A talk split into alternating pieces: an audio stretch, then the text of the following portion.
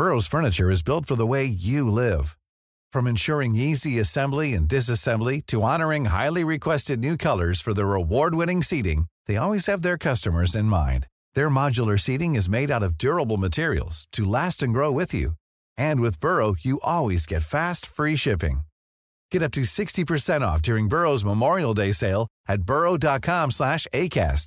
That's burrow.com/ACAST. burrow.com/ACAST. Millions of people have lost weight with personalized plans from Noom, like Evan, who can't stand salads and still lost 50 pounds. Salads generally for most people are the easy button, right? For me, that wasn't an option. I never really was a salad guy. That's just not who I am. But Noom worked for me. Get your personalized plan today at Noom.com. Real Noom user compensated to provide their story. In 4 weeks, the typical Noom user can expect to lose 1 to 2 pounds per week. Individual results may vary. Hiring for your small business? If you're not looking for professionals on LinkedIn, you're looking in the wrong place. That's like looking for your car keys in a fish tank. LinkedIn helps you hire professionals you can't find anywhere else, even those who aren't actively searching for a new job but might be open to the perfect role. In a given month, over 70% of LinkedIn users don't even visit other leading job sites. So start looking in the right place. With LinkedIn, you can hire professionals like a professional. Post your free job on linkedin.com/people today.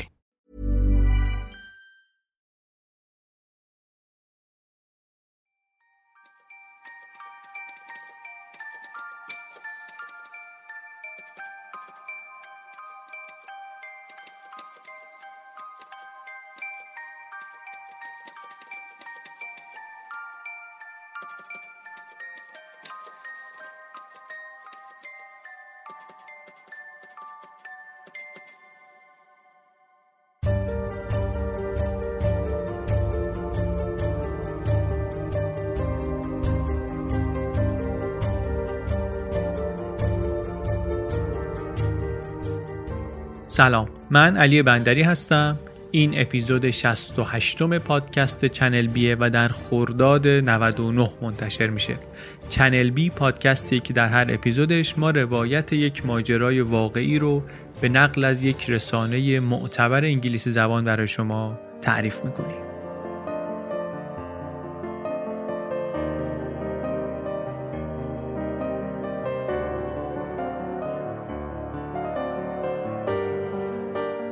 ما به جز چنل بی یک پادکست دیگه هم داریم، اسمش هست بی پلاس. اونجا در هر اپیزود من به کمک همکارانم خلاصه یک کتاب غیر داستانی رو تعریف میکنم. 2 فصل قبلا گفتیم، فصل سومش هم از همین چند هفته پیش شروع شده. تا حالا 3 کتاب پیشنهاد کردیم، خلاصه کردیم، تعریف کردیم و تا آخر سال هم همینطوری یه 4شنبه در میون این کار رو ادامه میدیم. اگر که تا حالا بی پلاس رو نشنیدید یا اگر خبر نداشتید که فصل سومش شروع شده، خلاصه در جریان اون هم باشید. ما خیلی خوشحال میشیم که شما اون پادکست رو هم بشنوید و دوست داشته باشید.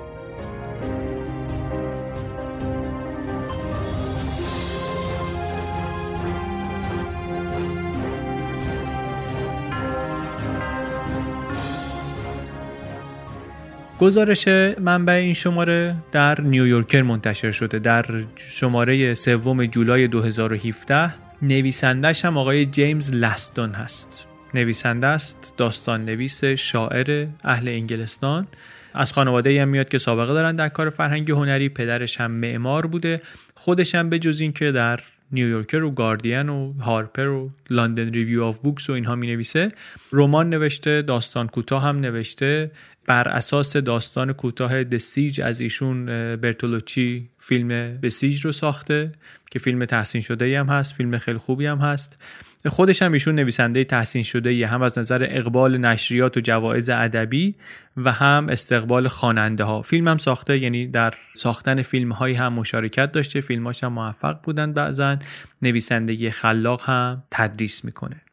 این گزارشش هم همونطور که گفتیم در نیویورکر منتشر شده. لینک گزارش در توضیحات اپیزود هست. بریم دیگه که داستان رو بشنویم. داستانی که مثل خیلی دیگر از اپیزودهای چنل بی شنیدنش برای بچه‌ها مناسب نیست.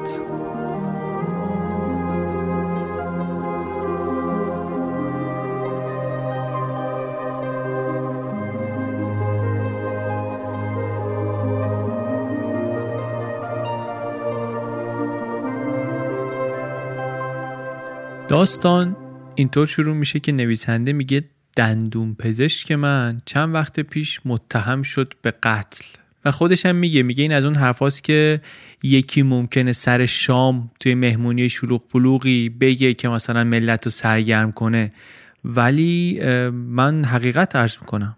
واقعا در اکتبر 2015 دکتر گیلبرت نوئنز که من سالها بود مریضش بودم، دندونپزشک من بود، متهم شد به قتل دوستش تاماس کولمن. کجا؟ در یک شهر کوچکی در ایالت نیویورک. چطوری؟ گفتن که ایشون یک کاری کرده که یک چیزی وارد بدنش کرده اون آقا که باعث مرگش شده، اینجست کرده در واقع، حالا یا خورده یا نوشیده یا یه طوری جذبش کرده. تازه پروندهش فقط همینم نیست، دوتا اتهام جعلم تو پروندهش هست. از اون خبرایی که آدم واقعا دوست نداره درباره آشنایی بشنوه دیگه، مخصوصا که اون آشنا دندونپزشک خانوادگیت هم باشه، آدمی هم باشه که هر از گاهی میری اونجا و دراز میکشی و در موقعیتی غیر قابل دفاع خودت رو در اختیارش قرار میدی. داستان هم این بود که مرحوم تاماس روز 29 نوامبر 2011 توی گرگومیش قبل از طلوع آفتاب در پارکینگ یک باشگاه ورزشی که یه ربع تا این شهرشون فاصله داشت از دنیا رفته بود.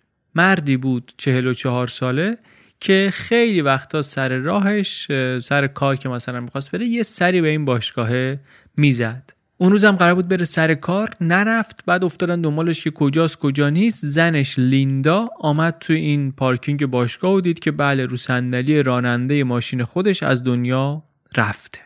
کی بود پس؟ سال 2011 بود که ایشون مرد. سال 2015 بود که پرونده آقای گیلبرتو مطرح شد به اتهام قتل. دادستانی میگفت که این آقای دکتر 50 ساله با اون خانم لیندا همسر تاماس رابطه داشته. هم اتهام قتلش مربوط به این رابطه و خانواده میشه، هم اتهام جعلش مربوط به این قصه میشه. داشته کاری میکرده که این خانم شوهرش رو ول کنه، این هم گفته نه من تصمیم گرفتم بچسبم به ازدواجم، این رابطه رو دیگه میخوام تمام کنم. این هم گفته من میرم خودم رو میکشم. بعد خودکشی نهایتاً چرخیده و چرخیده شده آدم کشی، سویساید شده هومساید. اون روز صبحم توی پارکینگ باشگاه آقای دکتر گیلبرتو رفته اونجا، توماس رو دیده. میگفتن دوربینای مداربستم نشون میدن که ماشیناشون رو کنار هم گذاشته بودن 28 دقیقه و بعد گیلبرتو رفته بود با ماشین، رفته بود و بعدن هم که گفتیم لیندا رفت و توماس رو اونجا پیدا کرد و در بدن توماس هم میدازولام پیدا کردن. میدازولام یک آرام بخش زود اثره، زود میگیره زودم ول میکنه. قطره میدن به مریض، معمولا دوزای بالاترش رو واسه بیهوشی هم استفاده میکنن. دارویی که فقط دکترها و دندونپزشکا و اینها دارن. تو مطب این آقای دکتر هم شیشه های همین دارو پیدا شد. بعد تو کامپیوترش هم که نگاه کردن دیدن که دنبال صفحه ویکی‌پدیاش هم گشته.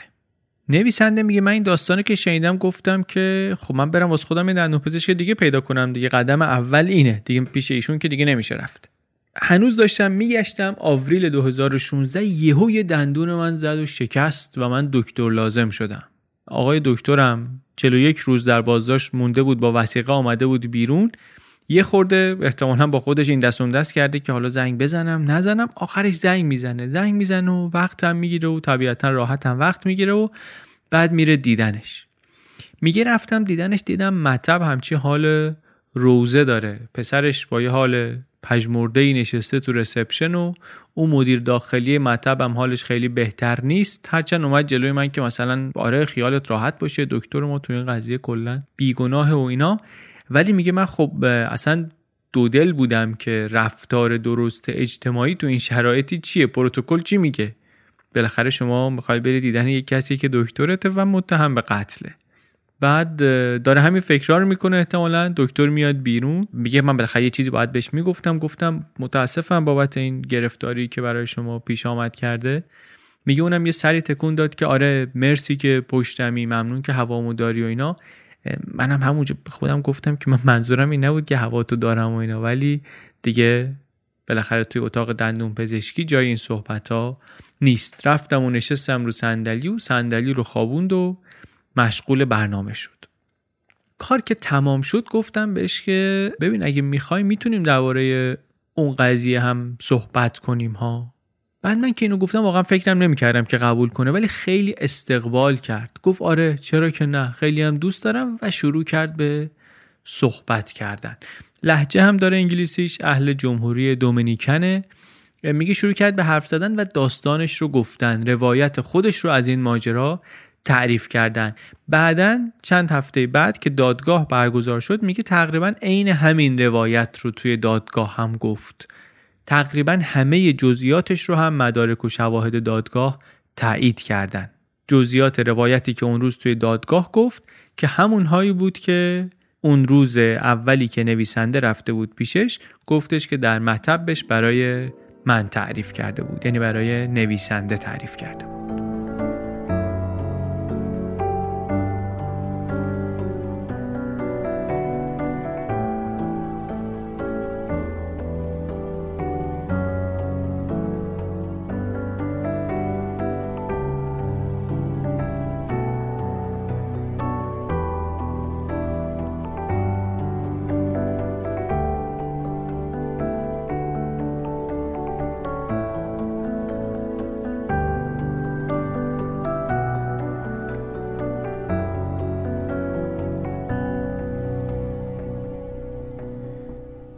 چی بود روایت آقای دکتر؟ گفت که من با این خانواده کولمنا از سال 2010 آشنا شدم. توماس فیزیوتراپیست بود، خانمش هم بیمارستان کار میکرد، مشکل مالی هم داشتن، استرس هم داشتن. خود توماس سر طلاقش از همسر قبلی کلی بدهی داشت. لیندا هم یک دختری داشت که از ازدواج قبلی بود، بیمار بود. یه پسری هم با هم داشتن که اونم تو مدرسه مشکل داشت. خود این دکترم گیلبرتو داشته اون موقع از همسرش جدا می شده، از همسر سابقش جدا می شده. میگه من پسرم رو میوردم همون کلاس کاراته‌ای که پسر اینا می رفت. با لیندا که دم در وای می سادیم خیلی درد دل می کرد با من. کم کم تو همین درد دلا با هم دوست شدیم، آشنا شدیم و همدل شدیم و دوست شدیم و اینها. دسامبر 2010 دیگه اینا ریختن رو هم، لیندا و آقای گیلبرتو. بعدش هم خیلی زود گیلبرتو یک دل نه صد دل عاشق لیندا شد. عاشق شد و عشق ز اول سرکش و خونی بود. گفت بیا برو به شوهرت بگو که من عاشق این شدم و ازت میخوام جداشم. اونم میگفت نه من آمادگیشو ندارم، الان اصلا همچی برنامه‌ای ندارم. این رازبازی و قایمکی بازی و اینها خیلی کلافه کرد گیلبرتو رو، خیلی خستش کرد. تا جولای 2011، پس آخر 2010 بود که اینا رابطهشون شروع شده بود. 7 ماه بعدش آقای گیلبرتو نقشه جریده کشید، رفت یک سیم کارت اعتباری خرید، اسم خودش رو گذاشت سامانتا و شروع کرد به عنوان خانم سامانتا پیغام دادن به توماس که چه نشسته‌ای که زنت با این دندون پزشکی رابطه داره. خودش شروع کرد به یارو آمار دادن. توماس هم اومد به زنش گفت چیه ماجرا، گفتش که بله اینطور و اونطور. لیندا اومد به گیلبرتو گفتش که فلان فلان شد، تو پیغام دادی؟ گفت به کی سوگند که من نبودم. و نه تنها دروغ گفت، یکی هم گذاشت روش، گفتش که اصلا اینا رو توماس خودش فرستاده به خودش، به تو یه دستی زده، تو چقدر ساده ای. این دروغه رو گفت اینجا، ولی یه خورده بعدش دوباره پیغام داد به توماس، این دفعه از طرف خودش، یک پیغام پر از اشک و آه و من چقدر شما دوتا رو دوست دارم و یعنی اعتراف کرد به این که با لیندا رابطه داشته. و بعدم ای دنیای دون، خدا حافظ، من دیگه از این زندگی سیرم و بهتر برم و از یه حرفای خیلی نمایشی. توماس نگران شد، زنگ زد اورژانس، اونا میکیو فرستادن چکش کنه که گفت که نه من خوبم، یک آن ضعف بر من غلبه کرده بود ولی الان دیگه مسلطم بر اوضاع. هنوز توماس نمیدونست اون پیغاما رو کی فرستاده، چون این گفته بود که من با زنت رابطه دارم ولی نگفته بود که من خودم فرستادم پیغاما رو دیگه. توماس هم گفت من میخوام کارگاه خصوصی استخدام کنم تا این قضیه رو در بیاره. اینو که شنید گیلبرتو رفت یه خلبازی دیگه در آورد، گفت که من یه متخصص کامپیوتر میشناسم، این تو CIA کار میکنه، اونو میگم بیاد بهتون کمک کنه ببینه که این مسیجا از کجا اومده. بعدم رفت به آیتی مطبشون $500 داد به مسئول کامپیوترشون، گفت بیا یک نشان CIA هم من واسط میخرم میدم بهت، یه دقیقه اینو به اینا نشون میدی. و نویسنده میگه من حتی اون سایتی رو که این بجو ازش خریده بودم دیدم، یعنی خودش نشونم داد، یک سایت مضحکی بود، اصلا عکس روی کارتا همه عکسای مستر بین بود. بعد اینو خرید و داد به پسره و حالا مثلا قرار بود که این بیاد اونجا. از اینجا به بعد روایت تو جزئیاتش مقدار اختلاف هست، منتها جزئیاتش اصلا مهم نیست. چیزی که مهمه اینه که اصلا پسری که مسئول کامپیوتر بود نرفت دیدن اینها، خود گیلبرتو رفت اونجا و افتاد به پای توماس که منو ببخش، اون پیغاما رو من خودم فرستاده بودم، اصلا خطا کردم و اینطور. داستان عجیبیه واقعا. آدم ممکنه فکر کنه که دیگه دراما از این بیشتر نمیشه. با این حد از تنش عاطفی دیگه رابطه این زوج با این دوست خانوادگیشون حداقل میشه گفت مطمئنیم که از بین باید بره دیگه، باید خیلی سرد بشه، اما نشد. رابطه اصلا سرد نشد. توماس خیلی امیدوار بود که رابطهش رو بتونه با همسرش سر و سامون بده، برای همین پذیرفت که اینا با هم دیگه رابطه دارن. و از اون عجیب‌تر این که با گیلبرتو خیلی نزدیک شد طوری که از اون به بعد روزی 10 دفعه اینا با هم پیغام میدادن. گاهی هم ستایی با هم میرفتن بیرون، گاهی توماس میومد میموند پیش بچه‌ها، اون دوتا با هم میرفتن بیرون. حتی سر مهمونی شام تانکسگیوینگ، عید شکرگزاری، حرف این رو زدن که با هم شریک شن، توماس و گیلبرتو با هم دیگه شریک شن توی یه بیزنسی. چند روز بعد بچه‌هاشون رو دوباره برداشتن با هم رفتن گردش. یعنی اینکه آقای گیلبرتو دوستی خانوادگیش با اینا مستحکم‌تر از قبل هم شد. تا روز 28 نوامبر روزی بود که فرداش توماس از دنیا رفت. اون شب، یعنی چند ساعت قبل از اینکه توماس بمیره، لیندا همسر توماس و گیلبرتو دندانپزشک سر شب شام با همدیگه رفته بودن بیرون. بعد که برگشتن خونه، توماس داشت بیسبال تماشا میکرد، گیلبرتو هم از اون ور رفته بود خونه خودشون داشت بیسبال تماشا میکرد. با همدیگه اینا خیلی اسمس بازی کردن، پیغام میدادن به همدیگه، داداش اینطور، داداش اونطور دیگه. حالا چند ساعت بعدش هم که میدونیم به همون شکلی که گفتیم توماس از دنیا رفت. تا اینجای قصه جزئیات کمابیش یکیه، چه در قصه‌ای که گیلبرتو تعریف میکنه، گیلبرتوی دندانپزشک متهم تعریف میکنه، چه در روایتی که دادستانی میگه. منتها از اینجا یه خورده روایت گیلبرتو و روایت دادستانی با هم متفاوت میشه. درباره اون شب گیلبرتو میگه من وسط بازی بیسبال اصلا رفتم خوابیدم، مرگ توماس رو هم فردا دم ظهر فهمیدم. اصلا دادستانی میگه نه خیر، آقای گیلبرتوی دندانپزشک یک لیوان قهوه مسموم گرفته بوده دستش، دم در باشگاه منتظر توماس بوده، به خاطر اینکه لیندا همسر توماس اون شب سر شام به گیلبرتو گفته که ببین دیگه بین ما هرچی بوده تموم شده، دکترم داغون شده، به هم ریخته و اینا، و بر همین صبح رفته که دخل توماسو بیاره. گیلبرتو ولی میگفت نه، اصلا از این خبرها نبود. بعدش هم نویسنده میگه تو مطلب بهش به من گفت که من شواهدی دارم که در دادگاه نشون میدم و اونجا مشخص میشه که لیندا هنوز منو دوست داشت. این میدازولامی هم که میگن تو مطلب من پیدا شد، اینو توی امرجنسی کیت من بوده و برای این بوده که اگه کسی یهوی چیزی شد ما بتونیم آرومش کنیم و اصلا باز نشده بوده این شیشه ها. که اون فیلمی هم که میگن از ماشین هست و ماشین میاد کنارش و اینا، خیلی ناواضح‌تر و محوتر از این صحبتایی است که مثلا شما بتونید توش تشخیص بدی کیه کی نیست. نور چراغ ماشین فقط توش معلومه. برای همین قصه اینا کلا هواست. البته یک کسی توماس رو اون روز بیرون باشگاه تو پارکینگ دیده، این درسته، ولی اون کس من نبودم.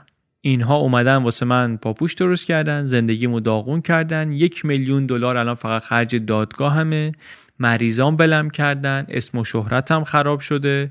منتها من تبرئه میشم، شک ندارم که تبرئه میشم و میام بیرون. و ازدواجم کرده بود سال 2014 با یک خانم دیگری، همسر جدیدش خانم خواننده‌ای بود و خیلی هم پشتش بود و سفت حمایت میکرد از شوهرش.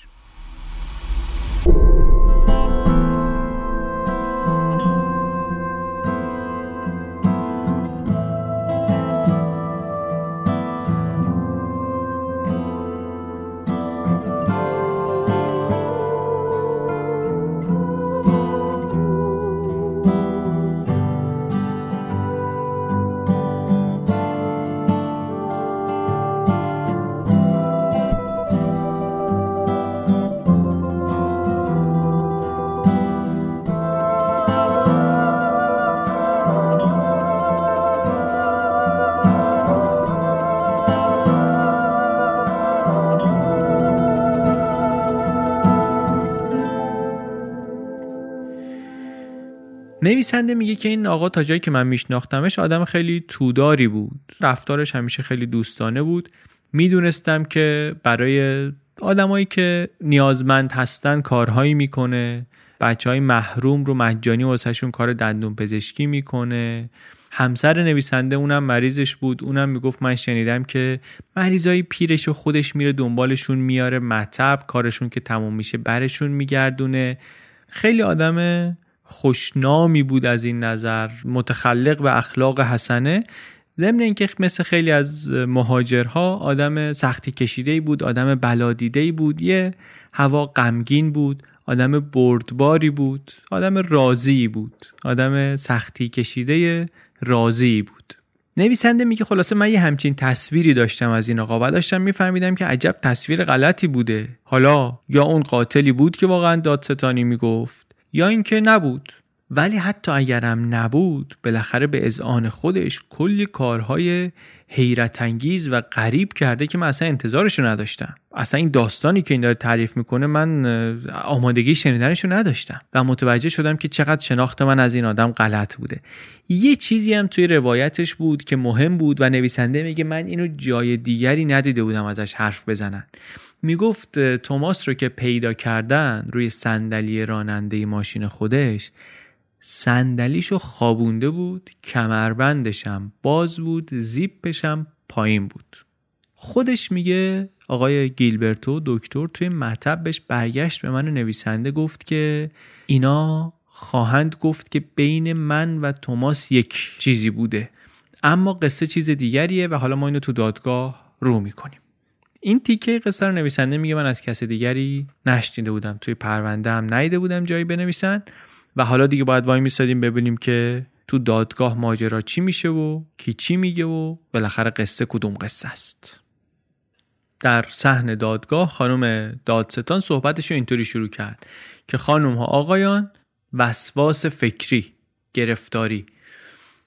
خانم دادستان یک لباس سرمه‌ای پوشیده، موهاشم مدل باب کوتاه، زاویه تیز، مشکی پرکلاقی.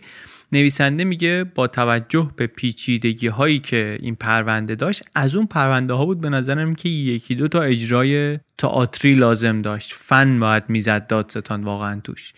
یه چیزی رو من توی پرانتز بگم، من واسه چنل بی زیاد سر و کله زدم با اینجور گزارش‌های روایی، گزارش‌های طولانی روایی. توی اینجور گزارش‌ها توصیف جزئیات چهره و لباس شخصیت‌ها کار معمولیه، برای یک صحنه سازی این کارو میکنن.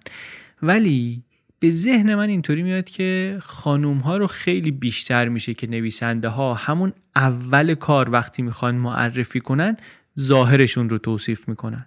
اصلا معرفی شخصیت رو با تصویر کردنش شروع میکنن. مردان هم البته همینطوری میکنن ولی در مورد زن ها بیشتره. یک مشاهده‌ای که من داشتم. بگذریم. نویسنده میگه پرونده سختی بود خلاصه. همه شواهدش سیرکامستانشال اویدنس بودن، یعنی اینکه اگر میخواستی وصلشون کنی به جرم واقعا احتیاج داشتی توضیحات بیشتری بدی. مستقیم خودشون متهم رو وصله میکنن به جنایت، شواهد مستقیم نیستن، برعکس دایرکت اویدنس هستن. سیرکامستانشال اویدنس رو توی اپیزودهای دیگه هم زیاد داشتیم دیگه. مثالش اینه، مثلا اگر شاهدی بگه که من دیدم ایشون شلیک کرد به اوشون و اوشون کشته شد، این میشه مدرک مستقیم، شاهد مستقیم. اما اگه یه شاهدی بگه که من صدای شلیک شنیدم و چند ثانیه بعدش که رسیدم دیدم ایشون مرده بود، اوشون هم اسلحه به دست بالا سرش وایساده بود، این میشه سیرکامستانشال اویدنس. به خاطر اینکه ممکنه این شهادت همین صحنه ای رو توضیح بده که اوشون ایشونو کشته، ولی ممکن هم هست که نه دیگه، ممکن اون آدم داشته مثلا به یه قاتلی که در رفته شلیک میکرده، ممکنه اونی که تو با اسلحه دیدی بالا سرش یه آبری بوده باشه که اونجا رسیده تفنگو برداشته ببینه چی به چیه.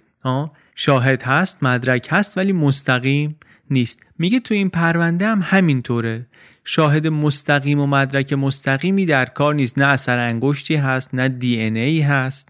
خودش هم این رو گفت، خانم دادستان رو به هیئت منصفه گفت که آره ما شواهد اینطوری داریم. منتها از اون طرف کوهی از شواهد هم داشت ایشون درباره شخصیت متهم، درباره انگیزش، درباره روشهاش یک تشبیه خیره کننده استفاده کرد خود این خانم.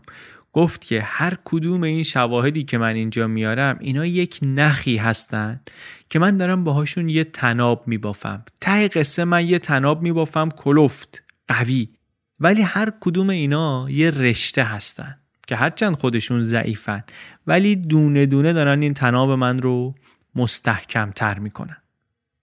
نویسنده میگه من دکتر رو دوست داشتم، واقعا گیلبرتو رو دوست داشتم و ته دلم میخواستم بیگناه باشه، منتها فکر میکردم محکوم خواهد شد تو این دادگاه. همین که اتهام قتل چیز سبکی نیست که همینطوری به کسی بزنن و همین که در جلسات استماع قبل از دادگاه حرفایی زده شد، مطالبی مطرح شد که من رو نگران کرد. فکر کردم که کارش تمامه. مثلا خودش به نویسنده گفته بود که من یه سیم کارت دیگه گرفتم از طرف سامانتا، یه سری پیغام فرستادم و این حرفا، ولی نگفته بود که ظرف 2 روز 1000 تا اسمس زده، یا نگفته بود یه سری ایمیل هم ورداشته زده به لیندا از طرف مادر خودش که آره با پسر من به هم نزن، از این حرفا. اینا هم جعل دیگه، اینا هم پرونده رو سنگین‌تر می‌کنه دیگه.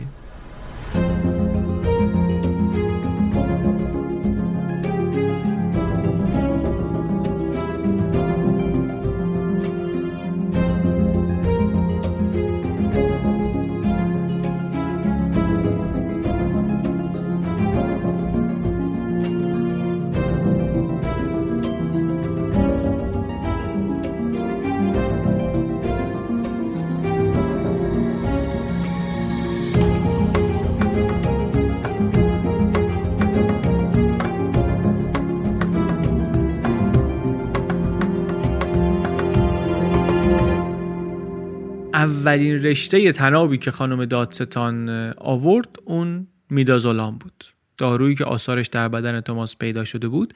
مقدارش البته کم بود، مقدارش کافی نبود که کسی رو بکشه. میگن اون مقداری که توی بدنش پیدا شده بود خیلی زور میداد، میتونست یک بی‌حسی سبکی بده بهش. واسه اینکه این بتونه بکشتش باید یک چیز دیگری هم کمکش میکرد. کلاً هم داروی کوتاه اثریه دیگه، گفتیم زود اثر میکنه، زود میگیره، زودم میپره، زودم اثرش میره. این رشته اولش میدازولام بود. چیز دیگری که لازم بود اینجا کمک کنه به میدازولام چی بود؟ وضع سلامت آقای توماس بود. آقای توماس وضع سلامتش داغون بود. 104 کیلو بود، قلب و کبدش بزرگ بود، فشار خون داشت، سابقه افسردگی، اضطراب، میگرن، بیخوابی و یک اختلال تنفسی هم داشت که باعث میشد وسط خواب یک وقفه تنفسی داشته باشه. آدم موقع خواب یهو مثلا نفسش قطع میشه یه مدتی. این میدازولام میگن معمولا مشکلی درست نمیکنه، بیمارایی که این شرایط رو دارن میتونن بگیرنش، ولی باید تحت نظر باشن. دکتر گیلبرتو هم شرایط رفیقش رو میدونست. اصلا یه ویدیوی پلیس داشت که این آقا خودش داشت داوطلبانه درباره این موضوع به پلیس توضیح میداد. چند روز بعد از حادثه خودش گفت این توماس این مشکل رو داشت، این وضعیت رو داشت، خیلی هم میتونه جدی باشه. به نظر می اومد داره کمک میکنه با این اطلاعات دادن، ولی همین نکته بعدن شد یکی از مدارک مهمی که علیهش استفاده کردن. خانم دادستان میگفت که ایشون حساب کرده بود روی این اختلال تنفسی که بله، کاری رو که من با دارو شروع میکنم این اختلال تمام خواهد کرد. روایت هوشمندانه‌ای درست کرده بود دادستان دیگه. اون ابهام درباره میزان کم دارو رو برطرف میکرد. منتها برای اینکه این رو به پذیر هیئت منصفه باید قبول میکرد که گیلبرتو آدمیه انقدر شریر که بتونه همچین نقشه شومی بکشه و آدمیه انقدر بیرحم که بتونه همچین نقشه ای رو اجرا کنه و اون وقت آدمیه انقدر بی ملاحظه که ریسک شکستش رو هم بپذیره، بگه میزنی حالا هرچه بادا باد دیگه. چون بالاخره خب ممکن بود توماس بیدار بشه، با این مقدار دارو ممکن بود که بخور قهوه ها رو بیدار شه و بعدش بگه که این چی بود تو قهوه من فلان، اصلا همه چی باطل شه. تو این تناب خانم دادستان رشته های دیگه چی بود؟ یکی دیگه از رشته های سری کارهای بدی بود که دکتر قبل از قتل کرده بود، مثل اون پیغام ها. در مقابل اون پیغام ها میتونسته بگی روابط دوستانه و خیلی نزدیکی که بعدش بین گیلبرتو و توماس برقرار بود شاید اثر اون پیغام ها رو از بین میبرد، چون اصلا تازه رابطه اینا بعد از پیغام ها انگار شکفته شده بود. چیز دیگری که داشتیم از کارهایی که دکتر قبل از قتل کرده بود، ایمیل هایی بود که توش خودش رو به عنوان مادرش جا زده بود که آره خدا خواسته که تو با پسر من باشی. گفتیم ایمیل زده بود به لیندا، گفته بود که آره پسرمو ول نکن، تقدیر الهی این بوده، از این حرفا که بیشتر از این که کارای شریرانه ای باشه کارای عجیبی بود واقعا. یک کار دیگهش اون جلسه ای بود که قرار بود مثلا مأمور قلابی CIA ببره، که اونم وقتی تو دادگاه مطرح شد بیشتر از این که مجرمانه به نظر بیاد نشان دهنده چلمنی و سوتی و این حرفا بود. مهمتر از همه اینا شهادت لیندا بود. لیندا کولمن وقتی که رفت در جایگاه شهادت بده، تو صحن دادگاه جای سوزن انداختن نبود، گوش تا گوش نشسته بودن. اینم با یک کت بلیزر خاکستری، خیلی نمایش متشخصی هم داشت، متشخص ولی البته فاجعه بار. نویسنده میگه صدای تماسش رو با 911 پخش کردن. وقتی که جنازه رو پیدا کرده بود همش میگفت نه نه نه. این چنان شوکی آورد در صحن دادگاه که میگه من هر چی تو ذهنم بود که ممکنه این هم دستی داشته باشه در قتل توماس، این اصلا رفت بیرون، گفتم امکان نداره. تا قبلش میگه من یه قصه غرامت مضاعفی تو ذهنم داشتم دیگه، یه نقشه‌ای مثلا بر اساس پول بیمه‌ای چیزی، فیلم غرامت مضاعف بیلی وایلدر دیگه. ولی میگه دیدم نه، با این بروز احساسات و وحشتی که من میشنوم، نه این نمیتونه دست داشته باشه. بعدش هم لیندا اصلا شمشیر رو برداشته بود، حمله به سمت عاشق سابقش. حتی خودش هم برداشت به عنوان اینکه این زده همسر منو کشته، شکایت کرد از گیلبرتو، که این معنیش اینه که از نظر مالی هم خیلی به نفعشه که این محکوم بشه اینجا دیگه. حالا انگیزش هرچی که بود اینجا نشون میداد که مصمم آمده که نشون بده که گیلبرتو قاتله. منتها یک مشکل ساختاری داشت برنامه‌اش، به خاطر اینکه اینا کلی نامه و پیغام عاشقانه رد و بدل کرده بودن با هم. منتها دیگه وقتی حمله کرد دیگه. حتی دست و دلبازی گیلبرتو رو هم نشانه‌ای دونست از سیاهی و تاریکی شخصیتش. کلی مدرک بود که نشون میداد که چقدر گیلبرتو واسش جواهرات خریده، لباس خریده، قبضای کردیت کارتش رو داده. حتی به توماس گفته بود گیلبرتو بیا من هزینه طلاق تو میدم، پول میدم بری دوباره درس بخونی، که خب اینا نشانه های قاتلی نیست معمولا دیگه. منتها لیندا میگفت نه، این گول این چیزا رو نخوره، این بابا اصلا جنسش اینطوری پولیه. خیلی تیز و گزنده حرف میزد از این خصوصیت اخلاقی گیلبرتو. میگفت که این همش میخواست به زور پول بده به همه، همش میخواست خودش حساب کنه، هر وقت میدیدمش به من پول میداد. دست و دلبازیش هم از ذات خبیثشه. خیلی خشم شدیدی داشت نشون میداد توی دادگاه علیه این آدم. دادستان برگشت گفت درباره اون دفعه‌ای بگو که یه فیلمی بازی کرده بود که من مأمور CIAم و اینا. اینم یکی از همون پیغام فرستادن‌های سامانتایی بود با سیم کارت قلابی. البته این دفعه پیغام‌ها رو فرستاده بود به لیندا که بله چه نشستی که شوهرت داره بهت خیانت میکنه. خیلی هم گیج شد لیندا وقتی که این پیغام‌ها رو گرفت، و گیلبرتو هم بهش گفتش که ببین من میتونم تحتشو برات در بیارم، من میرم میفهمم کی بوده اینا رو فرستاده. حتی یه بار در یه مسافرخونه یه یادداشت داد بهش که مثلا از طرف یه مأمور CIA بوده. گیلبرتوی دندان پزشک یک یادداشتی داد به لیندا که تو یادداشته نوشته بود که ما انسان‌ها گاهی فکر می‌کنیم چون با یک نفری یک مدت زیادی زندگی کرده ایم شخصیتش را می‌شناسیم، ولی همه ما آدمیم و آدمیزاد ممکن است اشتباه کند و همانطور که تحقیقات نشان داده آدم‌ها مدام فارغ میشوند از عشق هم، و بسیار آدم‌ها که به زندگی در کنار هم ادامه میدهند بدون آنکه عشقی برایشان مانده باشد. نامه‌ای که گیلبرتو داد به لیندا و گفت مثلا این رو یک مأمور CIA نوشته برات، به این معنی که من یک مأمور CIA هستم که دارم اینو بهت میدم، واقعا یه جوری بود انگار بچه 2 ساله نوشتتش. خود لیندا هم اینو گفت. منتها خانم دادستان میگفت اینو میخوام بیارم تو دادگاه که نشون بدم این چه شخصیت مانیپولاتیوی داره، چطوری آدم‌ها رو باهاشون بازی میکنه، چطوری کنترل میکنه، بازی میده آدم‌ها رو. خود خانم لیندا هم بعدن که بیشتر سوال پیچش کردن گفت بله من اون موقع باور کردم که این نامه واقعا از CIA آمده. این جاهای دادگاه که رسیده بود بعضی از اعضای هیئت منصفه دستاشون گذاشته بودن رو صورتشون که خندهشون معلوم نشه، چون جوک بود واقعا یه جاهایی از پرونده. این نامه و صحنه دم در مسافرخونه این به اون داد و من مأمور CIA ام و اینا، خیلی خنده داره واقعا. به عمقش که فکر کنیم خیلی مضحکه. یکی از همبندای گیلبرتو در بازداشتگاه رو هم آوردن به عنوان شاهد، اونم یک زوایای دیگری از احمقانه بودن ماجرا رو هویدا کرد. گفت اون مدارک و کارتای جعلی CIA و اینها اصلا میدونی چی بود؟ اینا اسباب این بود که یه مقدار هیجان به رخت خواب اینا اضافه کنه.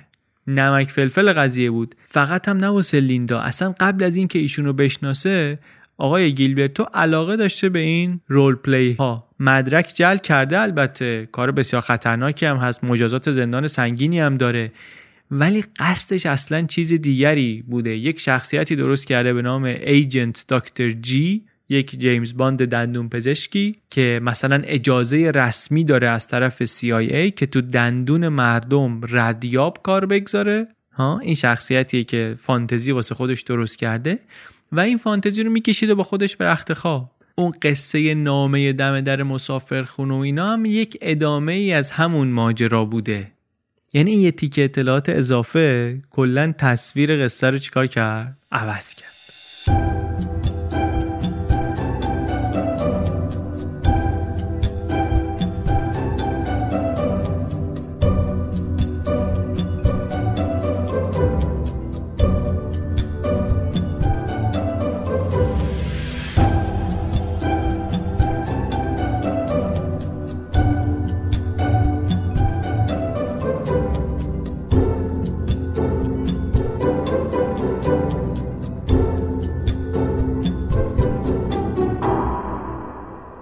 برای خانم دادستان ولی این مثلث عشقی متریالی بود که میتونست باهاش کار کنه دیگه، مخصوصا که هر احساس لحظه‌ای رو هم اینها یا پیغامی به هم داده بودن یا ایمیلی داده بودن، بالاخره مکتوبش کرده بودن، ثبتش کرده بودن، نتیجهش شده بود کوهی از مدرک که شما حالا میتونستی باهاش روایتی رو که میخوای بسازی دیگه.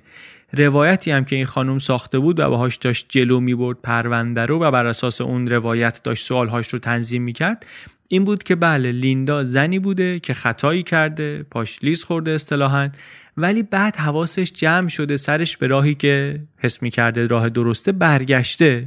روایت بی‌پایه‌ای هم نبود البته، واضح بود که لیندا دودل بوده. با اون گیلبرتو هر ماهگرد آشنایشون رو گرامی می‌داشتن. در 11مین ماهگرد نوشته بود براش که هیچ کس جز خودمون نمی‌دونه ما با هم تا چه بلندی‌های قشنگی سفر کردیم. یه همچی حرفایی بهش میزد. منتها از اون طرف هم همش یه سیگنالایی میفرستاد که میخوام تمومش کنم. یعنی هی با دست پیش میکشید با پا پس میزد. گیلبرتو هم معمولاً صبور بود باهاش. من تا ابد عاشقت میمونم و تا هر وقت لازم باشه منتظرت میمونم و گاهی وقتا یک فوجی از پیغام‌های عاشقانه میفرستاد یکی پشت دیگری که من اگه تو رو از دست بدم دیگه چیزی واسم نمیمونه، همه عشق و آرزو و امید و رویای من تویی. گاهی هم پیغاماش یه هوا هشدار دهنده میشد. من هرگز ترکت نخواهم کرد و نه امروز نه فردا نه هیچ وقت دیگری و از این صحبت ها. 12 نوامبر 2011 آخر هفته طولانی، لیندا و شوهرش و بچه ها رفتن مسافرت خانوادگی و اونجا لیندا به خودش آمد که هنوز عاشق شوهرشه و متوجه شد که این برنامه‌ای که با گیلبرتو داشته خیلی برنامه خودخواهانه‌ای بوده.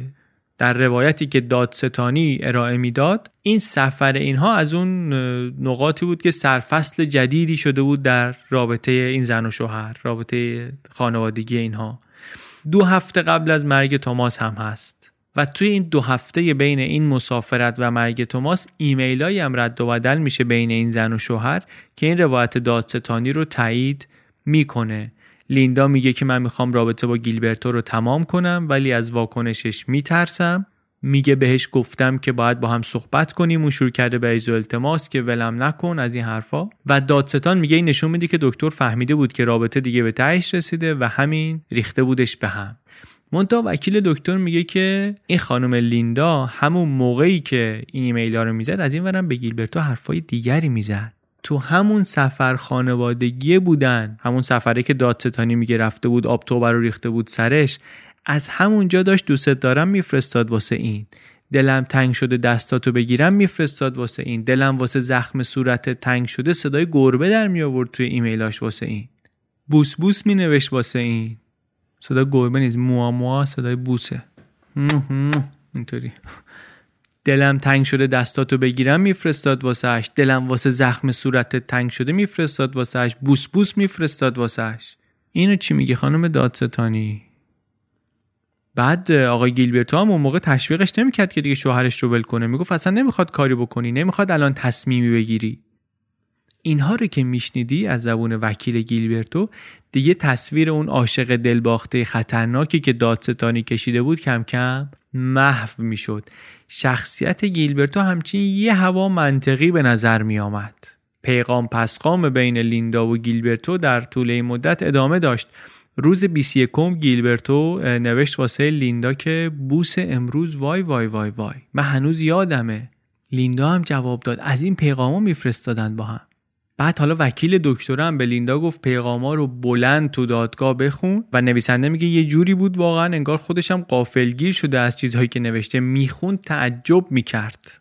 شاید هم، البته اینو از خودم میگم من، شاید هم به خاطر اینکه این مدت خیلی غرق اون روایتی شده بود که دادستانی ساخته بود و الان داشت یک هو با یک تکه های دیگری از این پازل مواجه میشد که در خدمت اون روایت نبود و چون در خدمت اون روایت نبود و میشد باهاش قصه های دیگری گفت، تو این مدت بهشون توجه نکرده بود و اصلا یادش رفته بود که اینا وجود داشته. یه همچین پیغامایی هم حتی تو اون دوره زمانی با گیلبرتو رد و بدل می‌کردن. حتی ساعت‌های قبل از مرگ توماس، لیندا داشت پیغام‌های دوستانه و مهربون رد و بدل می‌کرد با گیلبرتو. از پریودش مثلا شکایت می‌کرد. گیلبرتو هم از اینور جواب میداد که اگه کمکی می‌کنه اینو بهت بگم که من از همین جا تا همون جایی که هستی دوستت دارم، بوس بوس بوس. اینم میگفت آره خیلی کمک می‌کنه، خیلی کمک می‌کنه. وقتی که این پیغاما رو می‌خوند می‌دیدی تصویر دادستانی خیلی هم تصویر دقیقی نیست. هیئت منصفه هم همینطوری حیرون مونده بود که واقعا داستان کدامه. گاهی خیلی جدی به دکتره نگاه میکردن انگار مثلا تیز که چشمشون رو بهش بدوزن ممکنه که سر از رازش در بیارن. گیلبرتو هم چهرهش نویسنده میگه بدون اون لبخندش یه غمی، یه سنگینی انگار توشه، مخصوصا یه کت شلوار روشن هم میگه میپوشید که واسه اون شونه های پهنش یه هوا هم تنگ بود. این باعث میشد این حس سنگینی رو بیشترم بکنه.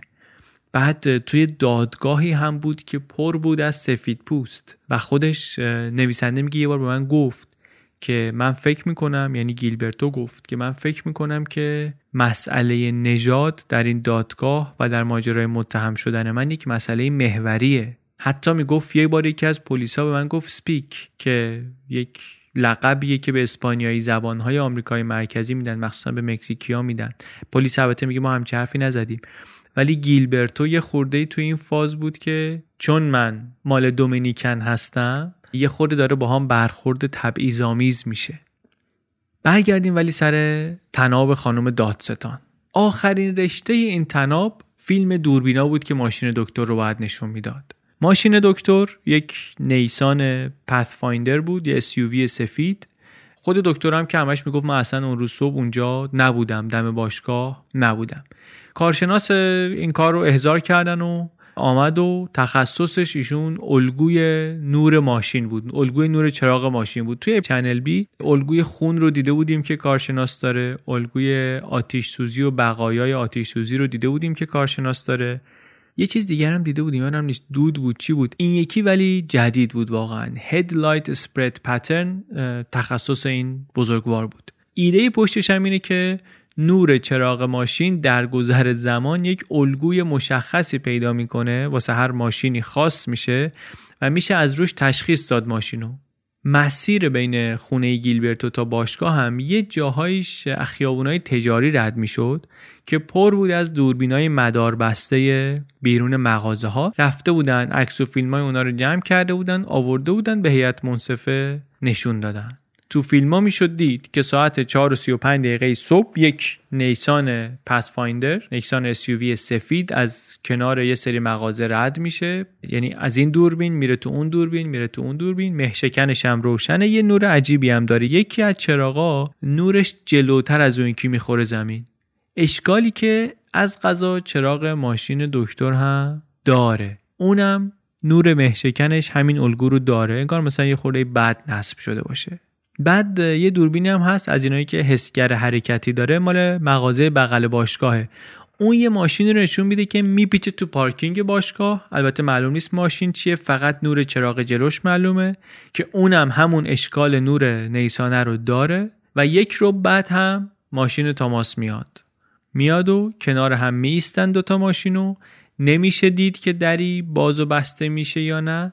28 دقیقه بعد اون ماشین اولیه میره، میشه دید این بار که یک SUV رنگ روشنه، و 1.5 دقیقه بعدش هم نیسان سفید پثفایندر دوباره در دوربین مغازه‌های کنار خیابون دیده میشه.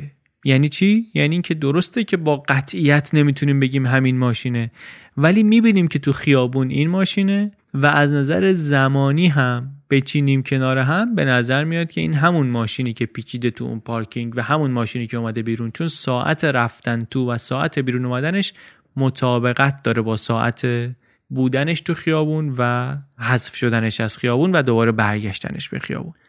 وکیل البته آمد روش کارشناس رو برد زیر سوال، منتها خب مسئله اصلی اصلا روشش نبود دیگه. بالاخره ماشینی بسیار شبیه ماشین متهم، خیلی همزمان با وقایعی که در روایت دادستانی هست، اون جاهایی بود که دادستانی میگفت باید باشه. ضمن این که حالا ماشینه، حالا فرض کن نمیشه مطمئن بود که همینه یا نه، ولی آمد توی پارکینگ و رفت بیرون ازش دیگه. باور این که این ماشین ها یکی نباشن و این ماشین دکتر نبوده باشه دیگه خیلی سخت شده بود، ولی سمت این که بین این دوتا مرد رابطه‌ای بوده باشه اصلا دادستانی نرفت، برعکس اون چیزی که دکتر پیش بینی کرده بود. حتی اول بی‌توجهی کردن به این که صندلی خوابونده بود و زیپش پایین بود و اینا، ولی بعد مجبور شدن داستان رو عوض کنن به خاطر اینکه تیم دفاع متهم تونست یک مدرک مهمی رو بیاره توی دادگاه که تا قبل از اون قاضی بهشون اجازه آوردنش رو نداده بود. آخرش هم که قاضی اجازه داد بیاد به خاطر یه سری ایمیلایی بود که توی موبایل توماس دیده بودن.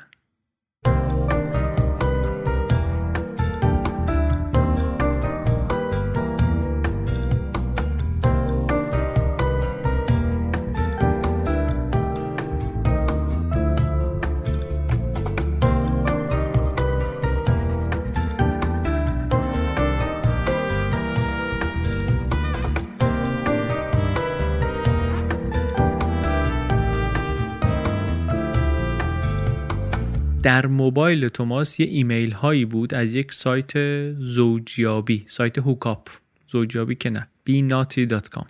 آخریشم چند ساعت قبل از مرگش. ایمیل البته خودش چیز خاصی نبود، این ایمیل آخریه هیچ چیز خاصی نبود، پروفایلش مثلا آپدیت شده بود، ولی بالاخره نور تازه‌ای تابیده بود به اینکه ایشون در چه شرایطی بوده در آستانه مرگش. ایشون عضو این سایت هایی هست که بالاخره شریک جنسی پیدا می‌کنن واسه آدم. و چیز دیگری هم که میدونیم اینه که این باشگاه هایی که 24 ساعت بازن، پشت پردهشون یک فرهنگ بدبستان جنسی هم در جریان هست. آقای قاضی در طول دادگاه خیلی حفظ کرده بود خودش رو، دخالت نداده بود احساساتش رو، اجازه هم نداده بود که این ایمیل ها مطرح بشه. به هر حال یه مقدار شخصیت مرحوم رو ملکوک میکرد، شاید اینطوری فکر میکرد. منتها این وکیل دکتر گفت که دادستانی کلی اینا رو بررسی کرده ولی سرنخه رو نگرفته بره جلو. این همون چیزی هم بود که خود گیلبرتو میگفت که میتونه مسیر دادگاه رو عوض کنه. میگفت اونجا یه قرار جنسی برقرار بوده، هوکاپ بوده قضیه. البته این توضیح نمیداد که چرا مثلا یه ماشینی انقدر شبیه ماشین گیلبرتو کنار ماشین مقتول ایستاده بوده. اما اگر شما دنبال این بودی که بگی این قضیه ماشین تصادفیه، این یک موقعیتی واسه درست میکرد دیگه، یه فرصتی واسه درست میکرد، مخصوصا که پلیس هم فرستاده بود لباس زیر توماس رو واسه آزمایش، لک هم بود روش، ولی بعدش قبل از این که بتونن آزمایش DNA رو روش انجام بدن پسش گرفته بود. و طبعا آدم خب میپرسه که نکنه یه جاهایی هست که پلیس خیلی دوست نداره بره سمتش.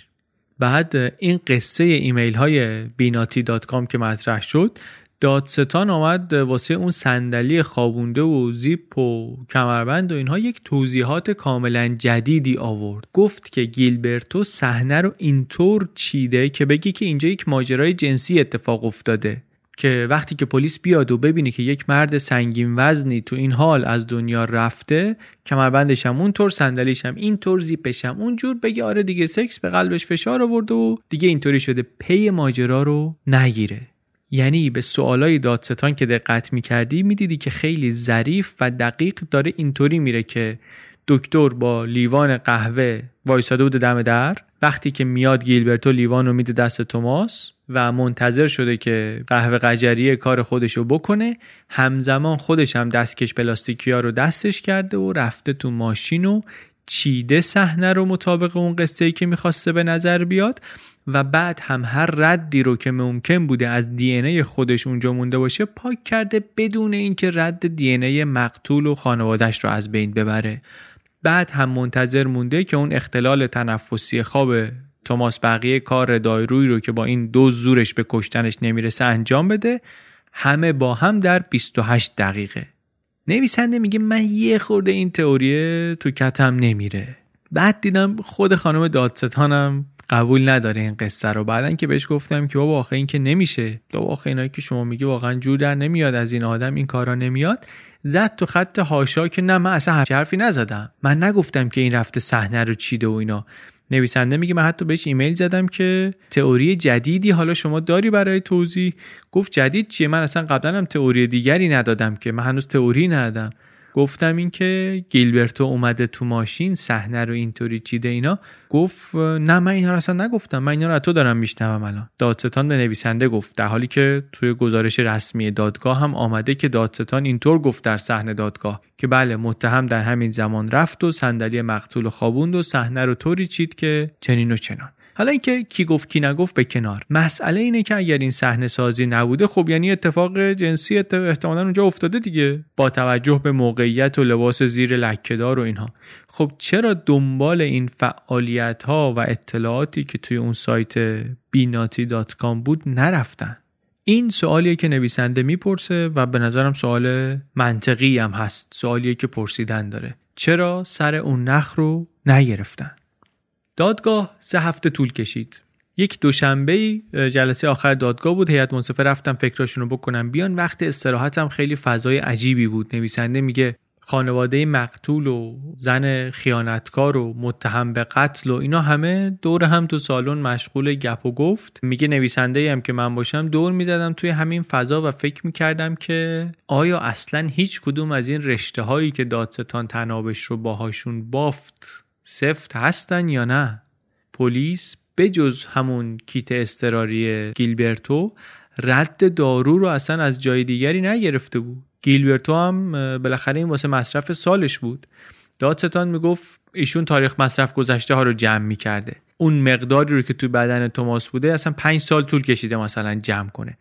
نویسنده میپرسه که گیلبرتو واسه چی باید همچین چیزی رو انبار کنه؟ این آدم که از سالها پیش که برنامه کشتن نداشته که نمیتونه بگی که جمع میکرده اگر روزی لازم شد یه کسی رو بکشه که اختلال تنفسی خواب داره مثلا این به دردش بخوره. نمیشه که، تنهایی که این دارو واسه کشتن کافی نبوده که واسه چی باید انبار کنه همچین چیزی رو. در واقع قوی ترین رشته تنابی که خانم دادستان داشت همون فیلم دوربینا بود. اما اونا هم مسلم نیستن، قاطع نیستن، کانکلوسیو نیستن، ابهامایی داشتن همونطور که دیدیم. شهادت‌های هم البته بود که متهمش میکرد به اینکه حق بازیایی با موبایلش کرده، اون سیم کارت عوض کردناش. حتی یه شهادتی بود که این 62 تا پیغام رو پاک کرده گیلبرتو که معلوم نشه که این بوده که توماس رو کشیده به باشگاه. منتها رفتن 20 تا پیغام آخرش تونستن بازیابی کنن، دیدن که اونجا حرفی از باشگاه و قرار و اینها نیست. اون قضیه سیم کارت رو هم یه کارشناس پلیس آمد توضیح داد، انقدر پیچیده بود که اصلا درست نمیشد فهمید چی به چیه، کی چی کار کرده. گیر اصلی روایت دادستانی میدونید چی بود؟ این بود که توی داستانشون گیلبرتو باید همزمان هم خیلی بدتینت و زبل میبود، هم از اون ور خیلی یونگول و سوتی و دست و پاچولفتی. انقدر باید تیز و بلا می بود که سیم کارت رو عوض کنه که رد گم کنه، از اون ور باید یه آدمی بود که به ذهنش نیاد که ماشینش ممکنه مثلا لوش بده، اونم وسط یه خیابونی پر از مغازه. اونقدر باید زیرک و حواس جمع می بود که دارو رو هماهنگ کنه با اون مشکل پزشکی توماس. از این ور بی‌توجهی میکرد به این که آقا یه آدمی که در 42 سالگی از دنیا بره بالاخره میرن اتوپسی میکنن، کالبد شکافی میکنن ببینن چی شده دیگه. اینقدر روی تبهکار میبود که رد همه دی ان ای رو پاک کنه از صحنه. منتها اون وقت از اون طرف انقدر باید سوتی باشه مثلا اینکه نره هیستوری سرچ های توی کامپیوترش رو پاک کنه که مثلا نتونن بفهمن دنبال نشان تقلبی CIA بوده یا دنبال اطلاعات داروی بیهوشی بوده. رفتارهای آدم ممکنه پیوستگی نداشته باشه، قبول، آدمیم دیگه، ولی هوش آدمیزاد معمولا انقدر بالا پایین نمیشه.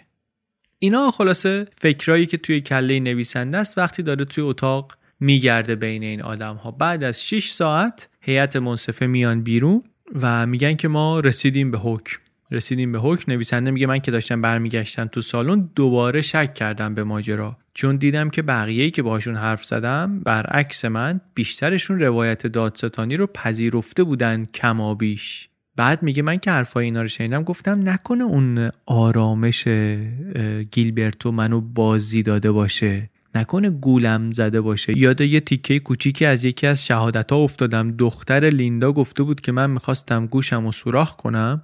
دکتره هم در حضور خود لیندا تو ماشین ترتیب کار رو داد، یه داروی بی‌حسی که توی بساط پزشکیش داشت آورد و گوش منو سوراخ کرد.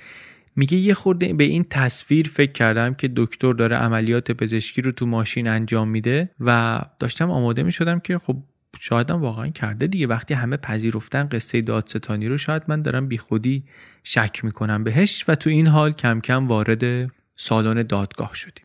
میگه رفتیم تو و نشستیم و هیئت منصفه هم آمدن و حکم رو دادن. گفتن که در اتهام قتل ما ایشون رو مجرم تشخیص ندادیم، در هر دو اتهام مربوط به جعل مدرک مجرم تشخیص دادیم.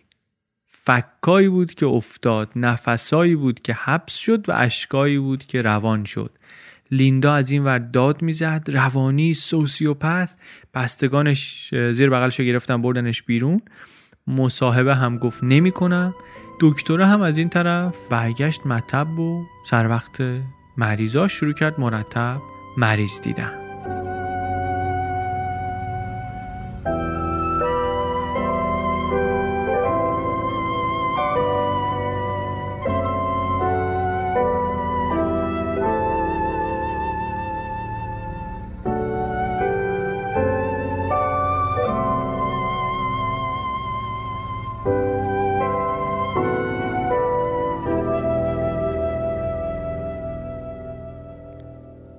دادگاه البته تمام شد ولی سوالهای زیادی بی جواب مونده بود. اون پاتولوژیستی که تیم دفاع آورده بودن گفت که توماس اصلا از سکته قلبی مرده، یعنی قتلی در کار نبوده. منتها اگه اینطوره خود دارو واقعا برای چی تو بدنش بوده؟ لیندا رو از این طرف درسته که بازجویی کرده بودن و از سیاهه مظنونین اسمش رفته بود کنار، ولی خب بالاخره ممکن بود اون باشه کسی که به شوهرش که مشکل بیخوابی داشت داروی خواب آور داده باشه.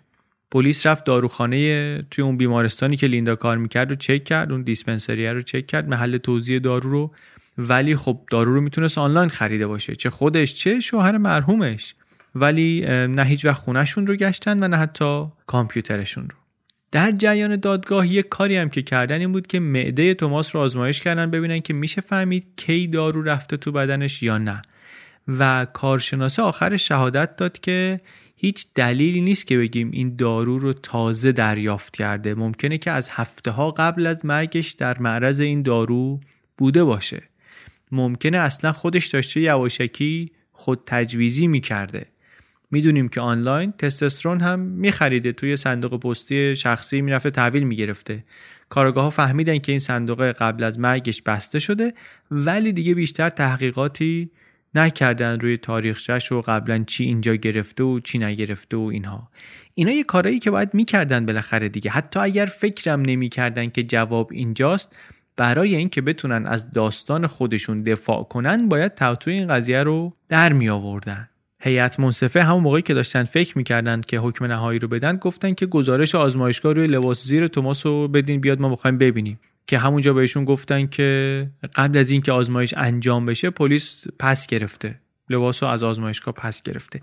احتمالاً همین سرنخایی که بهشون بی‌توجهی شده بود باعث شده بود که نهایتاً حکم قتل رو بهش ندن.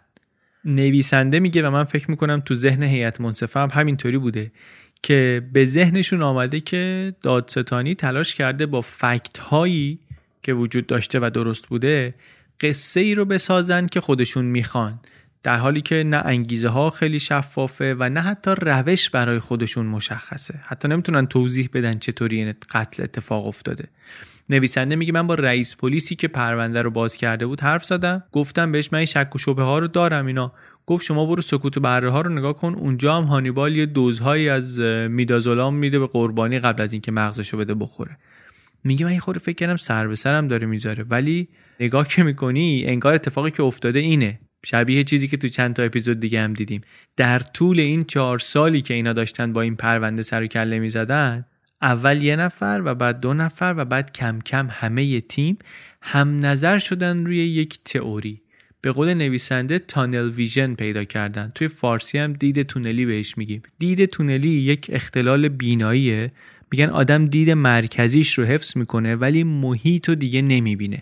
فکر کن روبرو رو داری نگاه میکنی، اون آدمی که وسط تصویره رو میبینی ولی به جز اون بقیه همه تصویرت سیاهه. میگه نویسنده شاید واسه اینا هم همین اتفاق افتاده بود. اون تئوری خودشون رو میدیدن، اون تونل رو اون وسط میدیدن، دیگه هیچ چی دیگه نمیدیدن. تئوری خودشون چی بود؟ همونی که خانم دادستان در دادگاه صحبتشو باهاش شروع کرده بود، وسواس فکری. این که این آدم گرفتار اون زن شده بود و بعد دیگه رفت این کارو کرد. چون این قصه رو پذیرفته بودن و بهش چسبیده بودن، دیگه بقیه قصه ها رو حتی اونقدری که لازم بود دنبال هم نکرده بودن.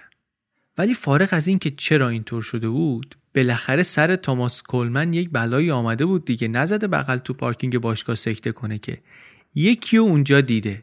ممکنه که گیلبرتو یه زنی رو اونجا برده باشه. قبلا هم شده بود از این قرارا واسش بذاره. بعد از اینکه معلوم شده بود بین این و لیندا ماجرایی هست، از این کارا کرده بود برای توماس. نویسنده میگه من از خودش پرسیدم، گفت نه هاشا کرد و منم باورش کردم.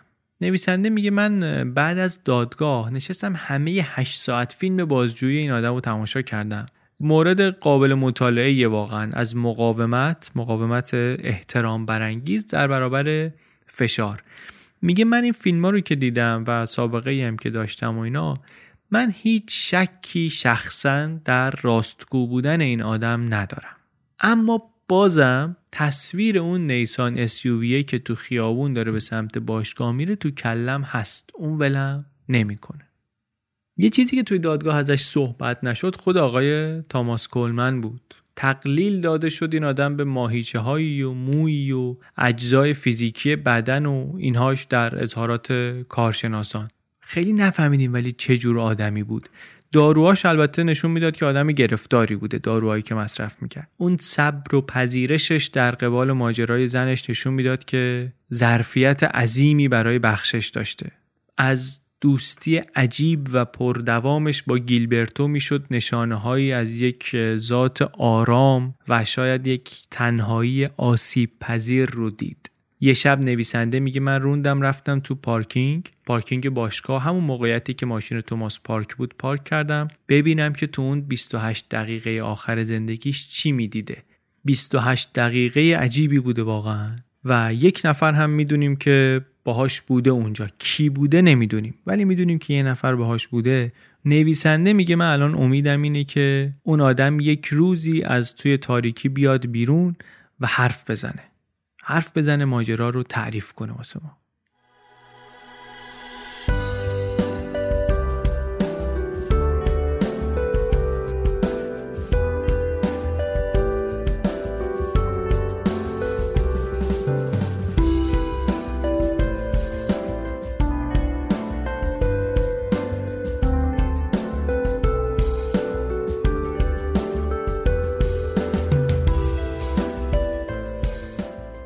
بعد از این دادگاه زندگی گیلبرتو رو که بردن زیر ذره‌بین، 2 تا اتهام دیگه هم براش درآمد که بابت اونها سال 2016 دوباره کشیدنش به دادگاه. یکیش سر یه ساختمونی بود که آتیش گرفته بود و این از بیمه واسش خسارت گرفته بود. گفتن که توی ادعای خسارتش یه تقلبی انجام شده، منتها نه شرکت بیمه اون موقع اعتراضی کرده بود، نه اینکه اصلا ماجرا ابعاد خاصی داشت. کمتر از 5% مبلغ خسارتی که ادعا کرده بود رو میگفتن مشکل دار بوده، زیر 5%.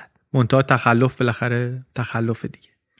یکی دیگه هم این که یه فرم درخواستی پر کرده بود واسه جواز اسلحه، اونجا هم یه دروغی گفته بود. جفت اتهامات البته رد کرد قویان. طبعا هر دو پرونده هم خیلی پیچیده بودند با توجه به جزئیاتشون و اینها، ولی نهایتا باعث شد که وثیقه هاش کنسل شد، فرستادنش بازداشتگاه تا حکمش بیاد. نویسنده میگه من دسامبر 2016 رفتم دیدنش پشت شیشه های کلفت اتاق ملاقات با این سرهمیهای نارنجی. به نظر رو به راه می آمد، به نظر مسلط بود. همسر جدیدش خیلی پشتیبانش بود، در طول دادگاه هم آمده بود در همه جلسات رو. اینم با امید برگشتن به آغوش خانواده سرپا نگه می داشت خودشو. درباره مامورات خوب حرف می زد، درباره بازجوها خوب حرف می زد، منتها از پلیس‌های محلی و مخصوصاً از دادستانی دلش خیلی پر بود. می گفت اینا از لج اون پرونده‌ای که من توش محکوم نشدم میخوان تلافی کنن و واسه این دوتا اتهام کوچیکتر اقامه دعوا کردن. البته میگه اون حرفای نجات پرستی و اینا رو دیگه نمیزد، نمیگفت اینا مثلا به من این حرفا رو زدن، ولی میگفتش که من مورد تبعیض فرهنگی واقع شدم. میگفت این رفتار عاشقانه ملودراماتیکی که اینجا همه رو متعجب کرده، اون همه پیغام پسقام و شخصیت‌های ساختگی و اینا اونجایی که من میام این چیزا خیلی عادیه. این اصلا اختلاف فرهنگی بوده، اینا ندیدن این چیزا رو، اینا براشون عجیبه. یه مدت هم خیلی خوشبین بود که بیاد بیرون و مطب و دوباره راه بندازه و خیلی از مریضاش در طول مدت دادگاه همچنان پیشش میرفتن، از جمله 2 قاضی. اما الان دیگه با 4 اتهام جعل و کلاهبرداری بعید به نظر میرسه که بتونه اون کسب و کارش رو نجات بده. ضمن اینکه اصلا ممکن بود که یک حبس مبسوطی هم مجبور بشه که بکشه دیگه. 7 فوریه 2017 قرار شد که حکمش رو بدن بابت این 2 اتهام جدید. با دستبند و زنجیر آوردنش توی صحن شلوغ دادگاه.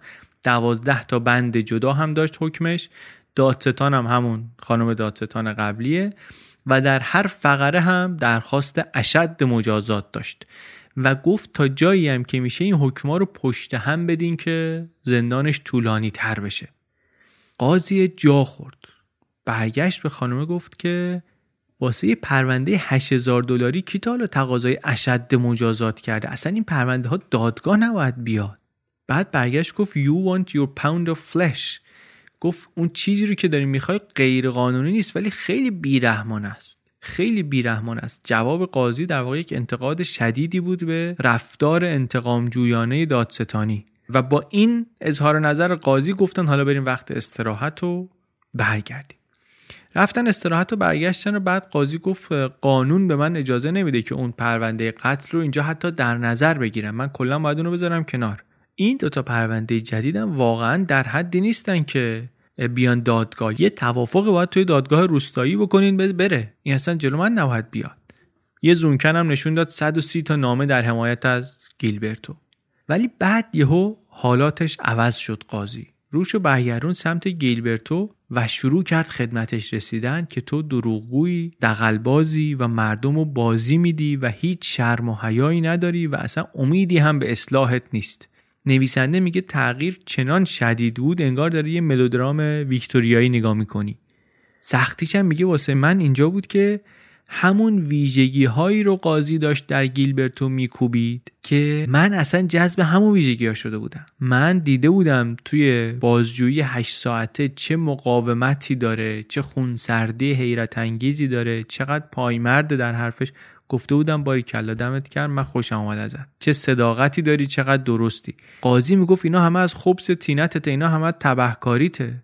بهش گفت خونسردی شما ترسناکه واسه این دادگاه. نویسنده میگه قاضی اینو نمیگفت ولی من داشتم میشنیدم لای حرفاش که داره میگه توماس رو تو کشتی و کلن هم آری نداری از گناه و از خطا، بیاری. در واقع میگه داشت میگفت نمیکنم ولی داشت قاطی میکرد، پرونده قتل داشت قاطی ماجرا میکرد. و البته میگه که من گفتم قضاوتم اینه، نویسنده میگه، ولی اعتماد بی حد و مرز ندارم به قضاوت خودم، ممکنه اشتباه کنم، همونطور که درباره قاضی اشتباه کردم. قبل از زنگ تفریح خود قاضی به دادستان پریده بود که چرا منو میخوای پلیس اخلاقی قضیه کنی، اینکه رابطه بین دوتا آدم بالغ چطوریه به من ربطی نداره، این راضی اون راضی، من چی کنم این وسط. اما الان داشت محکومش میکرد اتفاقاً دقیقاً به همین عنوان، به عنوان یه آدمی که زناکار بوده، که آره این چنان درگیر اون رابطه ممنوعه شده بوده که حاضر بوده واسه رسیدن به چیزایی که دوست داره هر کاری بکنه. نویسنده میگه من قاضی رو اشتباه خونده بودم، شاید این گیلبرتو رو هم اشتباه خونده باشم. بعد از سخنرانی کوبنده و یه مقدار عجیب، قاضی نهایتاً حکم رو داد بین 2.5 تا 7 سال زندان. سفت‌ترین حکمی نبود که میشد داد واقعا. شاید اون داد و بیدادی که کرد، نویسنده میگه تئاتر قضیه بود. حکمی که داد خیلی مهربانانه نبود، ولی دیگه خیلی هم شدید نبود. گیلبرتو البته شوکه شد. ولی نویسنده میگه من یاد چیزی افتادم که بعد از دادگاه اول به من گفته بود. گفته بود که من یه روزی بالاخره اینجا میام بیرون دیگه. حالا درسته منو انداختن زندان به خاطر جهل، نمیدونم فلان، ولی یه روزی من بیام بیرون، کیش معلوم نیست، ولی این که میام بیرون یعنی این که اون بلایی که اینا میخواستن سر من بیارن سرم نمیاد. اینا میخواستن من واسه همه عمر برم پشت میله ها که نرفتم، ابد نگرفتم. به هر حال دیگه حالا هر چی بشه. نویسنده میگه که من الان بعد از این حکم دادگاه دوم یاد اون حرف افتادم که آره درسته که اینجا رو باختی، ولی راست گفتی، اینا به اون چیزی که در اصل و از اول دنبالش بودن نرسیدن. این گزارش 3 جولای 2017 منتشر شده در نیویورکر. سپتامبر 2018 یک خبر جدیدی از این پرونده منتشر شد. خبر هم این بود که آقای گیلبرتوی 51 ساله بعد از 19 ماه از زندان آزاد شد. حالا جزئیات این خبر آزادی و اخبار دیگری اگر که دربارش باشه یا بعداً بیاد رو ما میگذاریم در سایت channelbpodcast.com که اونجا ببینید و بتونید پیگیری کنید.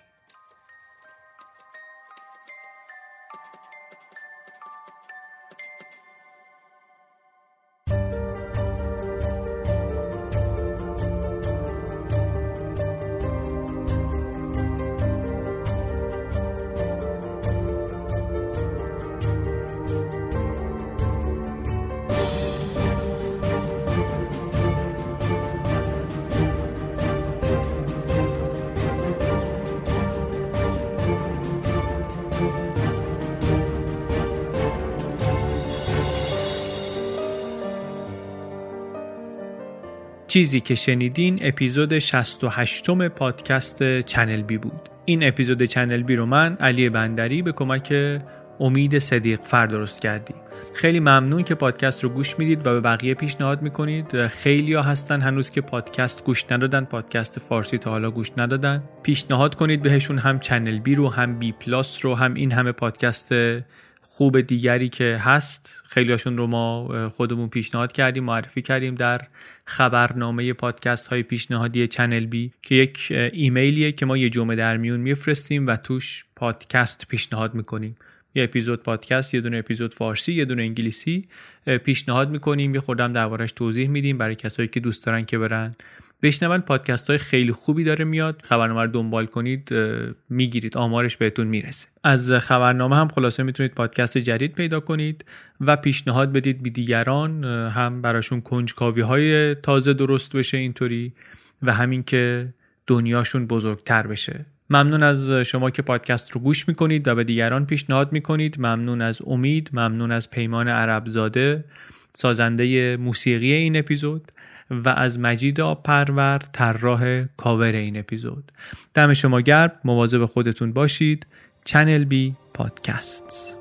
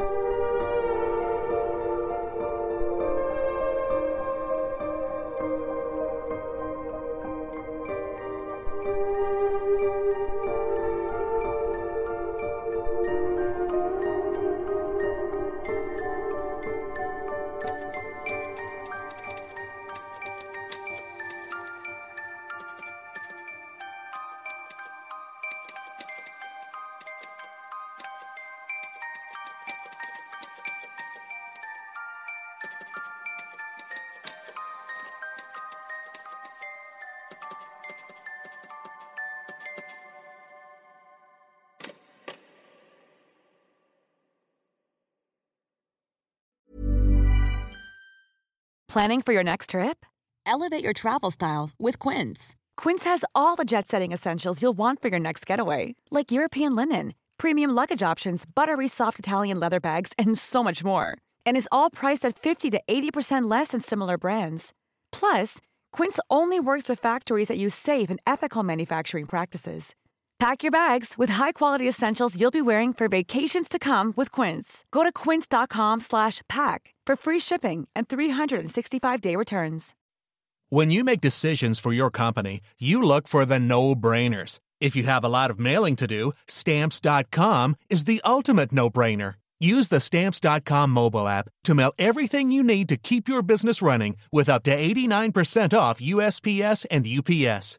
Make the same no-brainer decision as over 1 million other businesses with Stamps.com. Use code PROGRAM for a special offer. That's Stamps.com, code PROGRAM.